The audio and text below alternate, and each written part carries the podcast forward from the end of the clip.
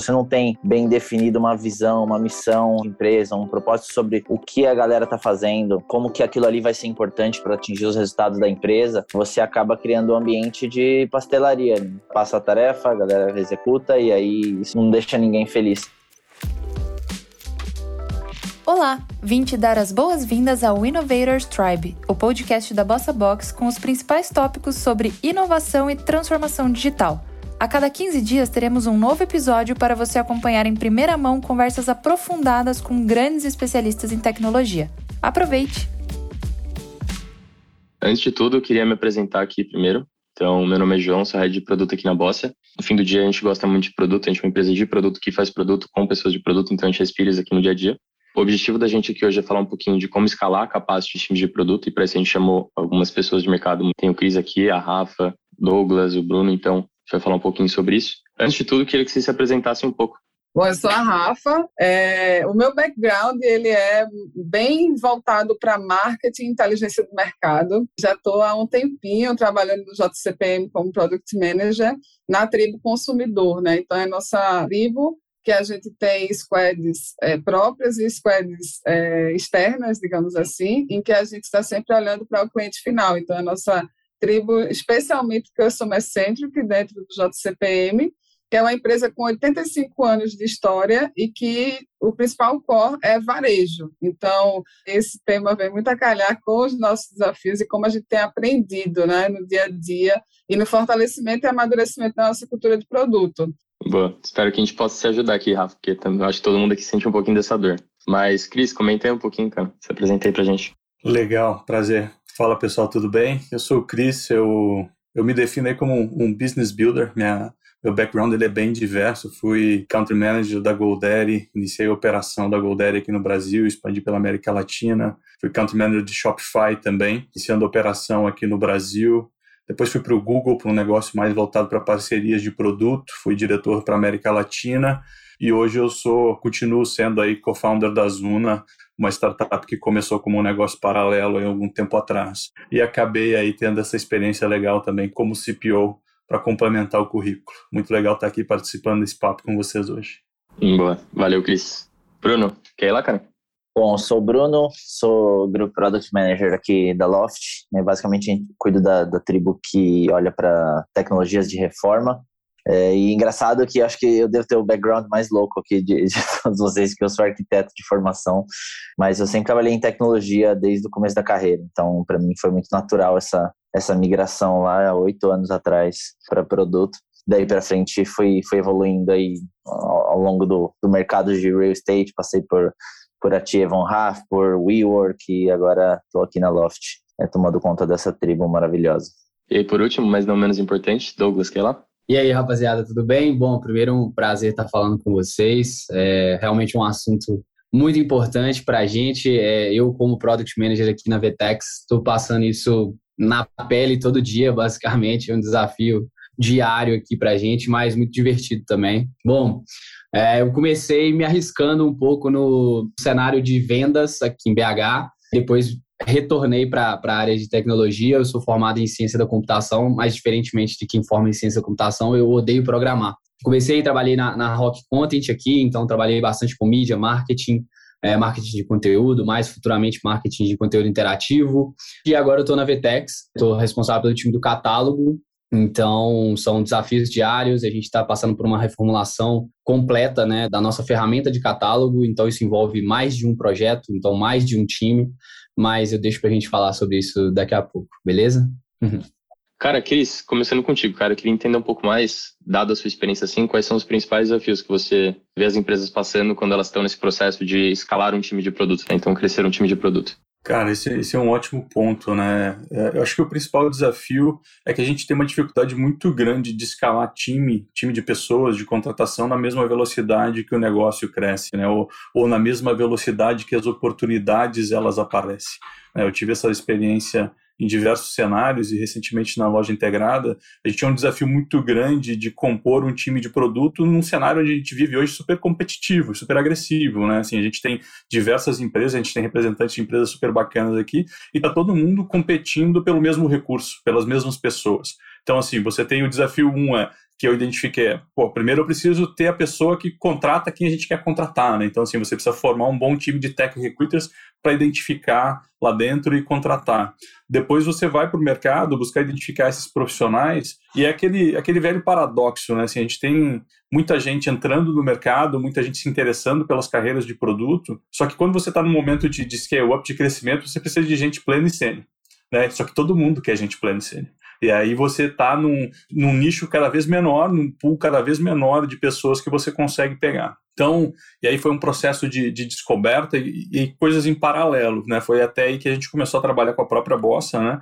Para fazer essa extensão do nosso capacidade de produto utilizando Squad as a Service né? Porque a gente formatou um, um, processo, um framework lá de contratação que funciona super bem, só que você tem contratação, você tem onboarding, você tem a curva de aprendizagem das pessoas, entendimento do negócio, tem todo um caminho a ser percorrido até que as pessoas consigam performar integralmente. Então, assim, fazer esse mix né, fazer esse, esse blend de estrutura interna e estrutura externa foi a opção, o caminho que a gente tomou. Numa plataforma de e-commerce, né, e aí o Douglas conhece super bem, você tem vários serviços críticos internos, são do core, mas você também acopla muita coisa externa. Né? Você tem todo um ecossistema que orbita em torno da plataforma, que são APIs de parceiros, integrações de shipping, de redes sociais, de uma série de serviços que são super importantes, que isso você consegue fazer fora de casa, desde que você tenha o caminho né, construído dentro de casa, as APIs para tudo se conectar, API de catálogo, de pedido, tudo funcionando direitinho. Então, acho que isso, isso é um grande desafio para todo mundo. E aí, o, o, a reflexão sempre foi pensar fora da caixa. Né? Ou a gente atrasa a, a, nossa missão, o nosso objetivo, que é um crescimento de X aqui em dois, três anos, ou a gente estica esse prazo e continua buscando contratar as pessoas de forma orgânica, crescer time, desenvolver estratégia, ou a gente busca formas híbridas de acelerar esse crescimento, que foi o caminho que a gente adotou. É interessante esse cenário que, que ele comentou sobre você escalar para fora, né? É o que a gente aqui na VTEC chama muito do ecossistema, né? As agências são realmente braços quase que dentro da VTEX para também proporcionar essas soluções para os nossos clientes, né? A gente tem times especializados aqui também para produzir algumas soluções menores, é o que a gente chama de first party apps, né? E essas soluções externas, né, que é o time de third party, que é composto muito por esse ecossistema de parceiros, né? Acho que isso dá essa vazão para o time. É, a gente sabe que é, é difícil dar capilaridade. Para o time interno, 100%, o Cris trouxe problemas assim realmente muito comuns para todos que, tão, que estamos aqui, né? É essa dificuldade de achar bons profissionais, achar profissionais que realmente consigam aprender de uma forma rápida. A gente tem esse tempo né, da curva de aprendizado em plataformas muito grandes, por exemplo, o caso da VTEX, imagino que de outros cenários daqui também, a Loft tem um cenário muito específico também, é, já tive mais perto é, você tem uma curva de aprendizado muito grande, você, você tem diversas integrações, sistemas em, em excesso quase, né? E, e, o cara tem que chegar e aprender aquilo tudo, aprender sobre o mercado. A gente quer profissionais que não estejam só codando apenas, né? É bom que o cara tenha noção de negócio, noção de mercado, que traga também experiências próprias, né, para dentro do time.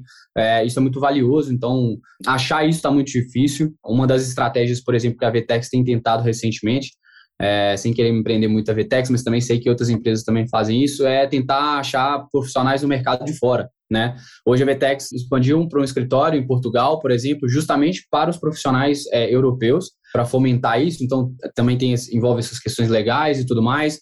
É, eu tive um trabalho é, recente também na Rock Content, que a gente estava com uma parceria com alguns desenvolvedores da Nigéria. É, foi um trabalho sensacional, uma galera fora de série também, mas muito porque era uma saída para o problema que a gente estava vivendo, né, de achar profissionais aqui no Brasil. Cara, tá muito difícil, tá caro.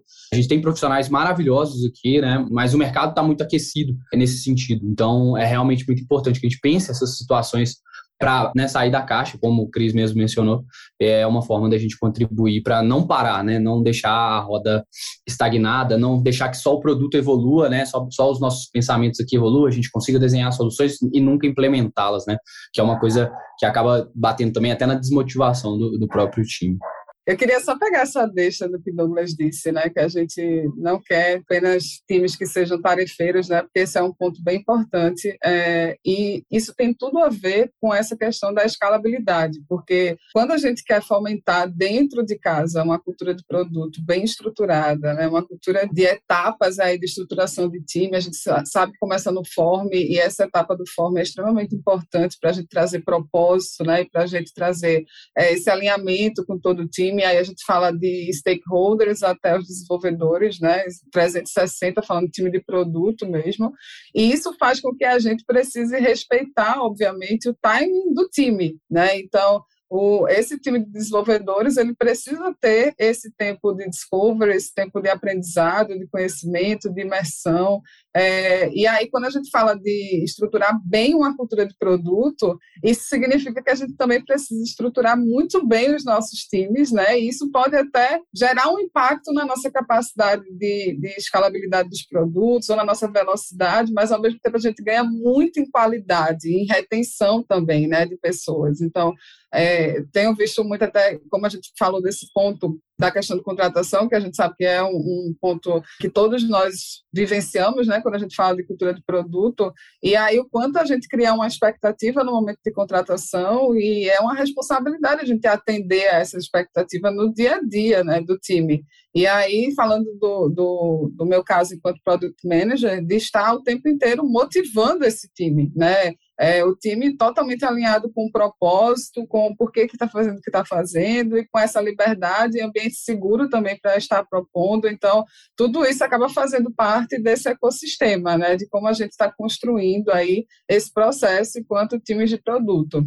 João, deixa eu só fazer um último ganchinho aqui, porque é importante, a gente não comentou disso. É não só a contratação também, que a gente já pô, sabe todas as dificuldades que a gente tem com contratação, tanto de, tanto de pessoas de desenvolvimento quanto com pessoas de produto, né? Produto é uma área ainda, principalmente aqui no Brasil, ela é uma área muito nova ainda, né? A gente tem dificuldades para encontrar os profissionais seniors que o, que o Cris mencionou, mas eu acho que é um ponto importante disso, fazendo gancho com o que a Rafa comentou, é a própria retenção dos talentos que a gente tem em house, né? Acho que isso é, dado o mercado aquecido, se você não tem esse propósito que a Rafa comentou, se você não tem bem definido uma visão, uma missão é, de empresa, um propósito sobre o que a galera está fazendo, como que aquilo ali vai ser importante para atingir os resultados da empresa, é, você acaba criando um ambiente de pastelaria. Né?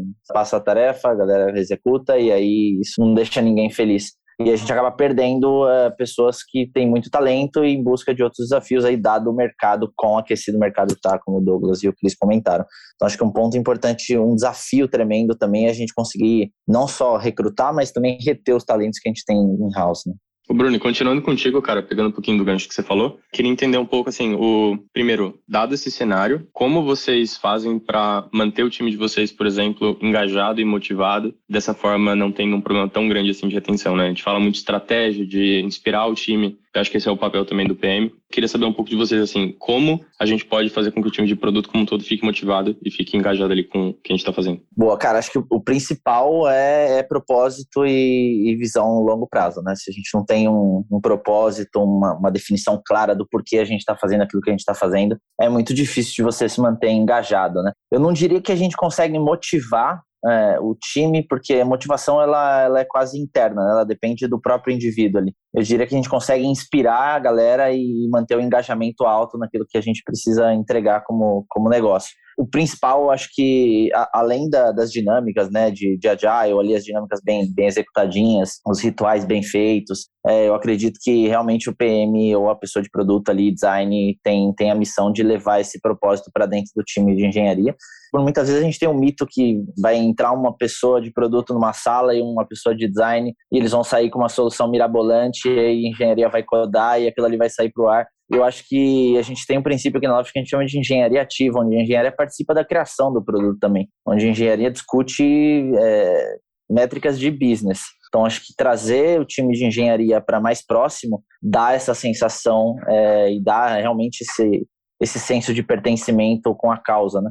E além disso, a própria seniorização do time faz com que o time avance, o time queira é, crescer e queira se desenvolver à medida que ele vem os, vê os próprios pares ali num momento de carreira um pouco mais sênior, né? Acho que seniorização de time e distribuição de propósito ao longo da cadeia dos times, acho que são as chaves aí para a gente conseguir reter. Bruno, eu queria até pegar uma fala tua que eu me identifiquei muito, assim, como a gente trabalha a motivação do time, que é o fato de que a gente não dá motivação ao time, né? Cada pessoa tem os seus próprios motivadores, mas é importantíssimo a gente, quanto time de produto, junto com o Agile Coach, né? O, o, ali os profissionais responsáveis pelo time de engenharia, é importantíssimo que a gente saiba quais são os motivadores de cada um individualmente, né? Não existem motivadores do time, né? Cada um daqueles engenheiros, desenvolvedores tem os seus próprios motivadores. E aí até é, é a gente faz isso quando a gente vai, por exemplo, planejar novas squads ou planejar é, algum, algum tipo de, de priorização ou a, algo, algum novo discovery. Então, quem é o desenvolvedor que vai participar ativamente nesse processo de discovery? Então, a gente sempre deixa aberto para todo time que tiver interesse, mas a gente sabe os motivadores de cada um. Né? Então, por exemplo, eu sei que, que essa pessoa aqui ela é movida a desafio, e esse produto vai ser um mega desafio. Então, ele é o cara né, para atuar nesse produto. Então, quanto é importante a gente primeiro olhar para o time individualmente, né? A gente não olha para o time como um todo, a gente olha individualmente cada uma dessas pessoas que fazem parte do time.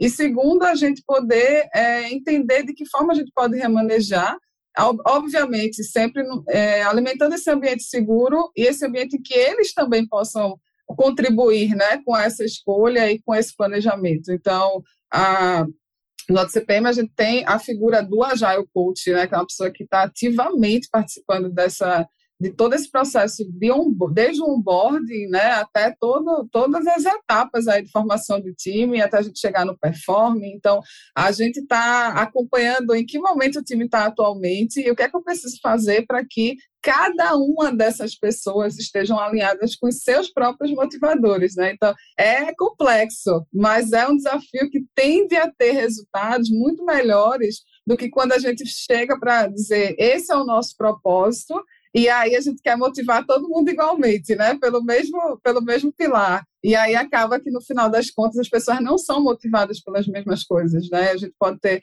um desenvolvedor que é muito movido a desafio e um outro, um outro desenvolvedor que é muito movido à estabilidade, né? Então são de fato critérios diferentes que a gente precisa considerar nesse processo. É, e, e eu acho que, que vocês tocaram dois pontos super importantes aí. Eu acho que a motivação, ela obviamente ela é intrínseca, e aí também como o Bruno falou, a clareza na visão, na estratégia de longo prazo, ela é o que faz com que as pessoas elas se conectem com o propósito do negócio e aí aflore essa motivação e elas se sintam motivadas para atingir os objetivos, os resultados e continuar fazendo aquele trabalho ou se engajando em novos projetos novas atividades.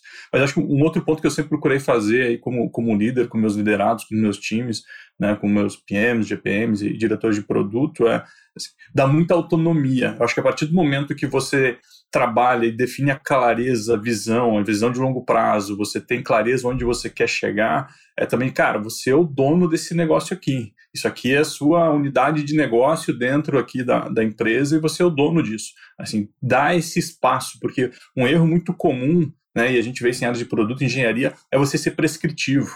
Né? E aí, é claro, né, eu, eu, já fiz muito esse papel aí de ficar bloqueando as demais áreas da empresa que chegam lá na área de produto de engenharia como se fosse o balcão da padoca, né? Todo mundo tem seu pedido, todo mundo tem a solução mágica, as pessoas vêm com a solução e não com o problema. E aí é você também criar uma cultura interna dentro da organização de construção de problema e não de solução. Cara, me traz o problema e não a solução. E a partir daí você dá total autonomia para o PM. E aí é o que eu falava com as pessoas. Cara, sim, a gente tem pessoas que foram contratadas para isso aqui.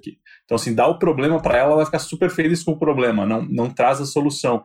Isso também gera aí uma, um engajamento maior, uma motivação maior, do que se você cria um ambiente que, é para mim, é totalmente insalubre para produto, é totalmente desmotivador. É quando é aquele ambiente onde vem áreas de negócio, qualquer outra área da organização e diz: ah, faz isso aqui, é o que vai resolver o problema o cliente está reclamando de tal coisa, já, já vem com a soluçãozinha pronta ali. Então, acho que é construir uma dinâmica onde você cria um, um fluxo saudável de, de feedback. Obviamente, esse feedback loop é super importante vindo de produto, de, de área de negócio, de, de suporte e tudo mais, mas dá muita autonomia para quem está ali no dia a dia. Fala, cara, vai lá, toca que o negócio é teu, seja o, o dono desse business aqui, que isso acho que ajuda bastante também. A gente falou um pouco então de desafios de recrutamento, falamos de desafios de retenção, como motivar ali o time. Aí eu queria saber, num cenário, por exemplo, em que o, o time de produto ele é composto por N squads, vamos pegar, sei lá, 10 squads, 20 squads, por exemplo. Quais são os desafios que você vê nessa interligação dos squads? Ou seja, como, como garantir que está todo mundo mirando para um mesmo caminho e não está todo mundo desalinhado fazendo coisas que não, não se complementam ali? Claro. Eu acho que aí, de novo, a gente parte da liderança, você primeiro, como negócio define aí uma North Star, uma métrica principal, e aí você decompõe essa métrica para cada uma dessas squads ou para cada uma dessas tribos que se conectam com aquele objetivo maior.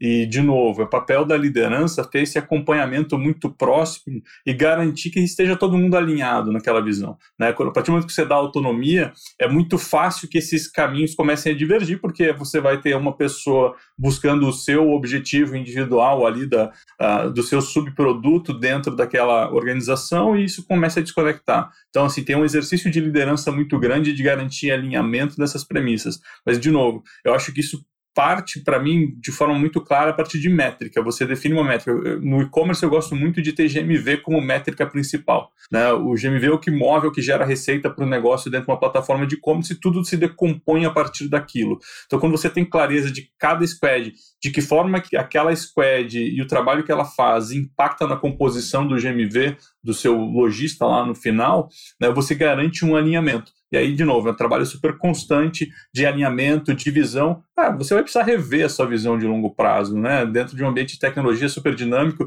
a gente faz um exercício de futurologia aqui, de definir uma visão para cinco anos e em menos de um ano a gente já tem que dar uma pivotada um pouco, ajustar, corrigir o curso, porque tem coisas surgindo o tempo inteiro. Então é garantir alinhamento e garantir também que as pessoas não fiquem presas a paradigmas, né? Também que isso é outro ponto super comum. Né? Você dá uma missão, cara, vamos lá. Agora o negócio é social commerce, a gente precisa integrar TikTok, uh, Pinterest e tudo mais. Lindo, beleza, você vai. Daqui a pouco o mundo muda, né? O cara tá lá integrando ainda lá o, aquele negócio de, de, de plataforma de áudio, que nem lembro mais o nome lá do, do Clubhouse né? Clubhouse já foi. Então, assim, é ter que ficar atento também ao que está acontecendo, e eu acho que isso é muito o papel da liderança. A liderança ela tem que ter esse papel de, de ser um radar, né? entender e garantindo esse realinhamento e retroalimentando o funcionamento da, da equipe. Mas, de novo, para mim, métricas, né? Assim, se a gente navega sem métricas e é como pilotar um avião às cegas aí, só dá para pilotar em dia ensolarado, tempo lindo, que aí qualquer um faz, né? Acho que o exemplo do social commerce foi muito bom, porque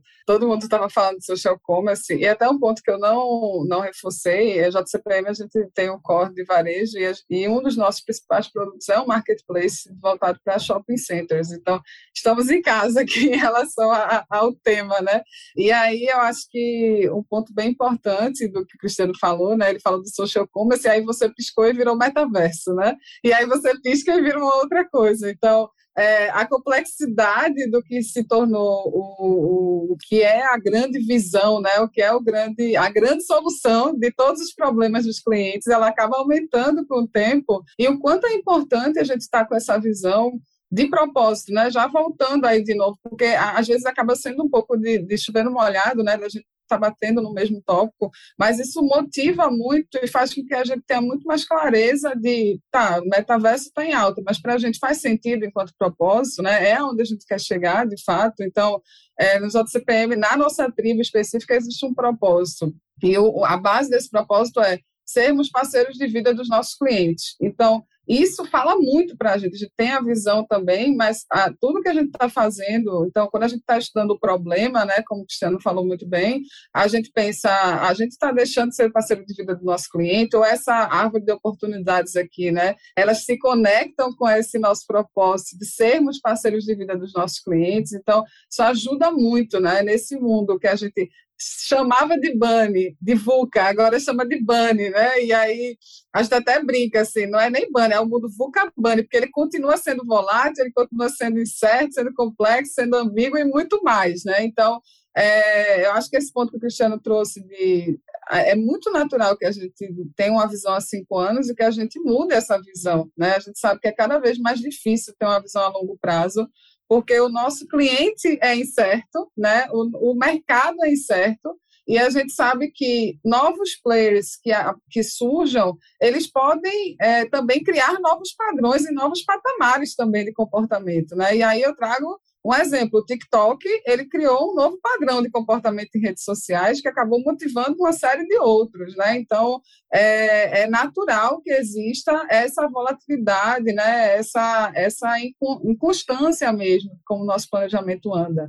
E aí, trazendo aqui, Cristiano falou da North Star, Aqui na frente de inovação do grupo, a gente usa os OKRs em diversos níveis, né? Então, a gente tem os OKRs anuais organizacionais, que são importantíssimos, porque, como somos uma empresa muito tradicional, a gente tem stakeholders que estão há muitos anos no mercado de varejo e que tem uma visão que está é, se ambientando né, com a visão do produto. Então, a gente tem esse alinhamento organizacional, quais são os objetivos da organização, e aí é, a gente falou de vendas, né? Então, pode ser vendas, pode ser engajamento, pode ser outros objetivos, né? Isso tem muito a ver também com o momento do produto e com os outros produtos que estão aí. E aí eu entro nesse próximo tópico que é o roadmap o nosso roadmap ele também guia muito a gente, né? A gente chama de a nosso roadmap é uma carta de intenções, ele não é um, um cronograma, né? Então ele é o que, onde a gente imagina que vai estar ah, no primeiro semestre de 2022, no segundo, no futuro. Então, ele também ajuda muito a gente a ter esse alinhamento organizacional em todos os níveis, né? Então, com os stakeholders, com os desenvolvedores, com todos os times que fazem parte da organização.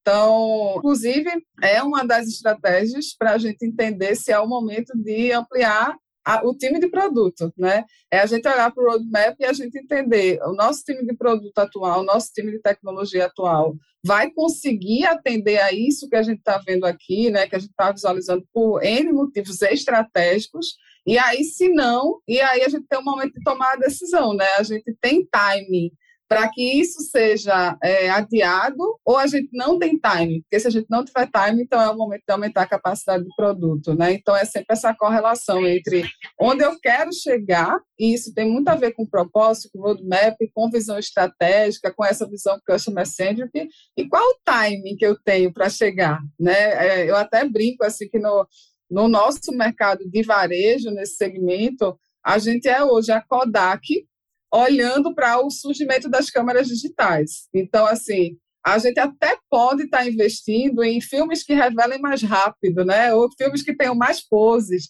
mas a gente não pode deixar de olhar para o que o mercado está mostrando para a gente, para o que o cliente está tá mostrando para a gente. Então, a, o varejo está em um momento de revolução. Não quero focar apenas no varejo, mas é um exemplo, né? Vários mercados estão em um momento de revolução, inclusive o varejo. Então, Nesse momento, a gente não pode só ter inovação incremental, a gente tem que ter inovação disruptiva também, porque a gente está em revolução. Então, até isso tem muito a ver com o mercado em que a gente está inserido e com o momento do nosso produto. Né? A gente pode estar tá num momento em que a gente é, agora está totalmente focado no disruptivo, ou a gente pode estar tá no momento do produto em que a gente quer atender ali o básico do que o cliente precisa, né? o básico que vai resolver o problema para depois a gente ir para o disruptivo ou em paralelo. Então, tudo isso tem a ver justamente com esse propósito e com essa visão, sem sombra de dúvida.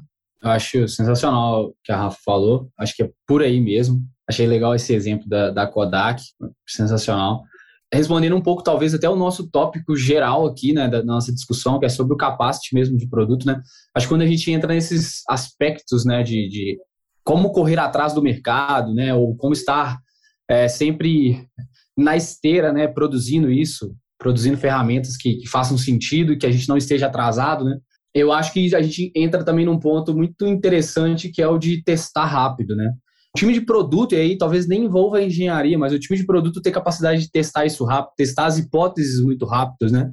E com certeza dessa forma você consegue tanto trazer isso nessa carta, como a, a Rafa comentou, que é o roadmap, né? Como trazer isso de uma forma mais orgânica, mais certeira, com exemplos, né, com, com dados que embasem é, é, é, que aquilo ali é um caminho certo a ser seguido, né, comprovando as hipóteses de uma forma mais rápida e não abrindo mão também de uma quase que um mindset, né? Não gosto muito dessa palavra, mas quase que um mindset de, de inovação mesmo, né?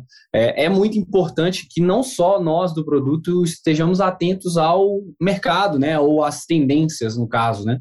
Mas também que o time inteiro respire inovação, né? Todo mundo entenda e isso seja um fator de motivação para todo mundo do time, para que a gente sempre caminhe nessa, né, né, mirando né, uma inovação, uma, que seja uma disrupção, por exemplo. Né?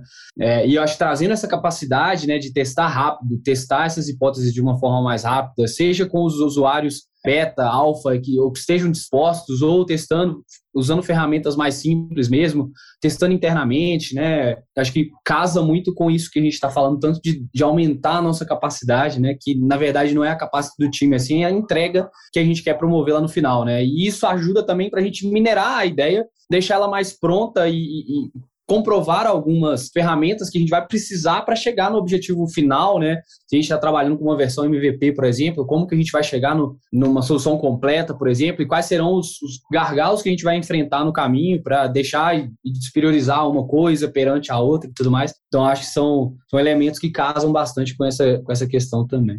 E Bruno, cara, dado todo esse contexto que a gente conversou aqui, se você vê algumas milestones, alguns momentos ali na vida de um produto que, é, que são sinais de que um time de produto ele precisa crescer. Então a gente fala muito sobre MVP, a gente fala muito sobre market fit, a gente fala muito sobre business fit. O que, que você pode trazer assim, de contexto do que, que você já viu na, na Loft, por exemplo, que é um time que cresceu bastante rápido, de quais sinais, é, quais sinais que a gente pode ver para o crescimento do time de produto? Cara, é, a gente pode olhar sobre duas óticas, né? O time de produto é mais tech ali a um nível mais micro, quando você tem um produto e ele, consequentemente, está querendo buscar novos horizontes, e como chapter geral de produto da companhia, né? E aí a gente abre mais um pouco é, para novas unidades de negócio, etc. O que aconteceu muito na, na WeWork e também na Loft é que são empresas ainda em hypergrowth, é, WeWork já não não mais pós-IPO ali, mas uh, são, eram empresas hypergrowth e que estavam testando muita coisa no mercado. Quando você tem esse tipo de cenário, é diferente você ter uma empresa super tradicional que já tem um mercado consolidado e já sabe exatamente o que tem que fazer ali, versus uma empresa que está no hypergrowth tá, e está testando muita coisa, está identificando oportunidades novas e está fazendo com que essas oportunidades se validem ou não. Quando você tem esse cenário, você começa a ver que borbulha a oportunidade, igual o Cris comentou, né? Vem da, vem da área de negócio, precisa fazer isso, vem da área de vendas, vem todas as áreas é, e já vem a ideia pronta, né? Por isso que eu tô aqui com o Love the Problem, Not the Solution. Mas vem, vem com, geralmente essas ideias vêm prontas. E quando você cria uma, você consegue criar uma cultura mais de problema na, do que de solução na companhia, isso passa a diminuir bastante. Então, uh, respondendo, respondendo a pergunta ali, quais são os milestones e quais são ali os, os triggers, eu diria que depende. É, depende muito do momento que a tua empresa vive. Se a tua empresa vive um momento de hypergrowth, como, como as, que eu, as últimas que eu, que eu passei, a Loft ainda vive, mas vale conectar com a visão estratégica e com as oportunidades gerais da, da empresa. Né? Então, o, o Cris até falou do conceito de North Star Metric, mas quando você tem uma empresa e-commerce ou algo que já tem um produto sólido no mercado, é, o Netflix ali, iFood, etc., que você consegue ter uma métrica que define a companhia inteira, as métricas vão sendo desdobradas e aí você vai vendo quais oportunidades, tem um frame que eu gosto bastante de usar que chama House of Strategy, que é quais oportunidades você está deixando de atacar porque você não tem um time alocado mais a longo prazo para atacar essa oportunidade. É, mas mesmo assim, você pode cair numa, numa armadilha de cara, tem essa oportunidade aqui, vamos atacar, vamos crescer um time de produto, e aí você descobre que é trabalho para um quarter, dois quarters, e aí você gastou um budget tremendo para construir um time de produto novo, que basicamente vai ter pouca utilidade para você depois, e você vai ter que alocar ele em outro desafio. Então, por isso que é, é bom conectar isso com a visão mais longo prazo. E quando uma empresa hypergrowth, voltando para a North Star Metric, não, não consegue definir isso em uma métrica só, a gente cria alguns pilares é, mais estratégicos. A Loft, por exemplo, ela tem uma porrada de unidades de negócio. É difícil você é, reduzir isso a uma métrica específica. Então, a gente tem, cada unidade de negócio tem a sua própria métrica, sua própria, seu, seu próprio set de métricas que a gente tem que garantir que está priorizando e garantir que está tá escalando na, da maneira certa. Mas para escalar numa empresa hypergrowth, escalar a capacidade de produto interna ali, mais os times, o, o principal é você entender como é que quais oportunidades você está deixando de atacar e com longo prazo versus curto prazo elas são. Evidente que a gente não pode deixar a roda do curto prazo é, deixar de rodar, porque é o que faz o negócio girar, é, mas é importante a gente entender como é que está o balanço aí entre inovar, desde a, até disruptivo ou, ou, radical mesmo, ou incremental, o que a gente vai precisar inovar, versus o que a gente precisa manter para a roda continuar girando. É, melhorias incrementais ali. Eu diria que esses são os principais gatilhos aí. Passando a bola então agora para o Cris, queria saber se você vê algum limite, cara, assim, algum número mágico de até onde um time de produto pode crescer. Claro que não existe um número específico, né? Mas quais são os fatores delimitantes assim que você que você vê que passou desse ponto não dá mais, sabe? É, exato. É uma, uma ótima pergunta. É, cara, na, na, minha visão é muito voltado para a receita e para a capacidade de geração de receita do negócio, né? Assim, no, no, no papel de, de líder, quando você olha, você tem que entender muito bem até onde o negócio, a estratégia do negócio quer. Então, você vai ter empresas em momentos distintos, né? Uma empresa mais tradicional, que tem uma, uma visão de negócio diferente, uma empresa em hypergrowth, que está em fase de crescimento para IPO, uma empresa que está lá com muito funding de VC. Acho que cada um desses é um cenário muito diferente de até onde você vai. Você vai ter negócios onde o board vai te dizer, não, pode ir para uh, zerar EBIT daí que não tem problema. E aí você segue contratando, botando gente para dentro no máximo que você conseguir. Em outros cenários você precisa gerar margem. Então acho que, assim, pelo menos na, na minha visão aí mais como executivo, existe um compromisso muito grande com aquilo que é alinhado com a expectativa dos, dos shareholders, do board, dos investidores, de o que, que você vai entregar. De outro lado, também é, e aí é um, é um ponto muito pessoal, e eu acho que todo mundo aqui tem esse compromisso, é é, quando a gente contrata pessoas, a gente contrata pessoas com a visão de que elas vão conseguir desenvolver um trabalho e uma carreira de longo prazo. Eu acho que esse é um compromisso que a gente tem que ter, porque você está lá num cenário, por exemplo, de VC com muito funding, com muita grana, você pode contratar quem você quiser e você acelera desenvolvimento demais e daqui a algum tempo não tem trabalho para todo mundo, ou não tem tanta coisa para fazer, não tem tanta. E aí você começa aquela coisa de, de redução, de demissão e tal, cara. Assim, eu acho que, que você tem que ter uma responsabilidade muito grande também de alinhar a expectativa do negócio com seu compromisso com pessoas, né? Porque a gente está falando de pessoas no final do dia, e aí isso é o que importa, assim, é, é você identificar, existe oportunidade suficiente aqui para eu alimentar todos esses times ao longo de 18, 24 meses, e aí os cenários vão evoluindo e a gente vai gerando mais oportunidade, qual que é a dimensão de time que eu preciso me planejar, enfim. Então, assim,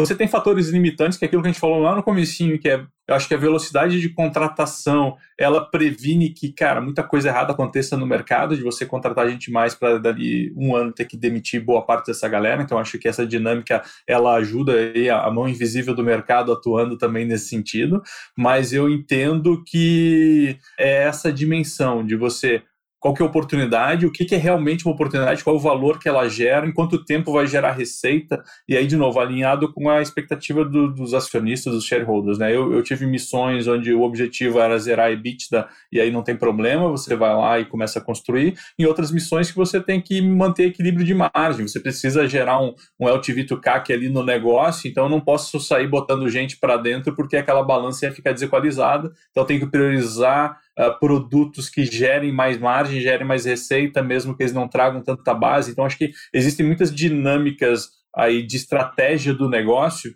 e aí é o papel da liderança conseguir balizar isso, né? não, não se deixar levar também só pelo momento, pelo excesso de oportunidade e sair colocando gente para dentro. A gente precisa ser super responsável também com as pessoas. Diria também que existe o, a questão do objetivo também de que aquele time ali vai ter que cumprir dentro da própria empresa, né? Existem softwares que a gente tem que basicamente administrar, né? E aí às vezes a gente pode ter um time mais restrito, ou se a gente tem stakeholders para esse software, por mais que seja de administração apenas, de manutenção, mas a gente tem stakeholders que injetam muito dinheiro na empresa, né? Ou softwares legados, por exemplo, mas que tem clientes muito importantes lá dentro.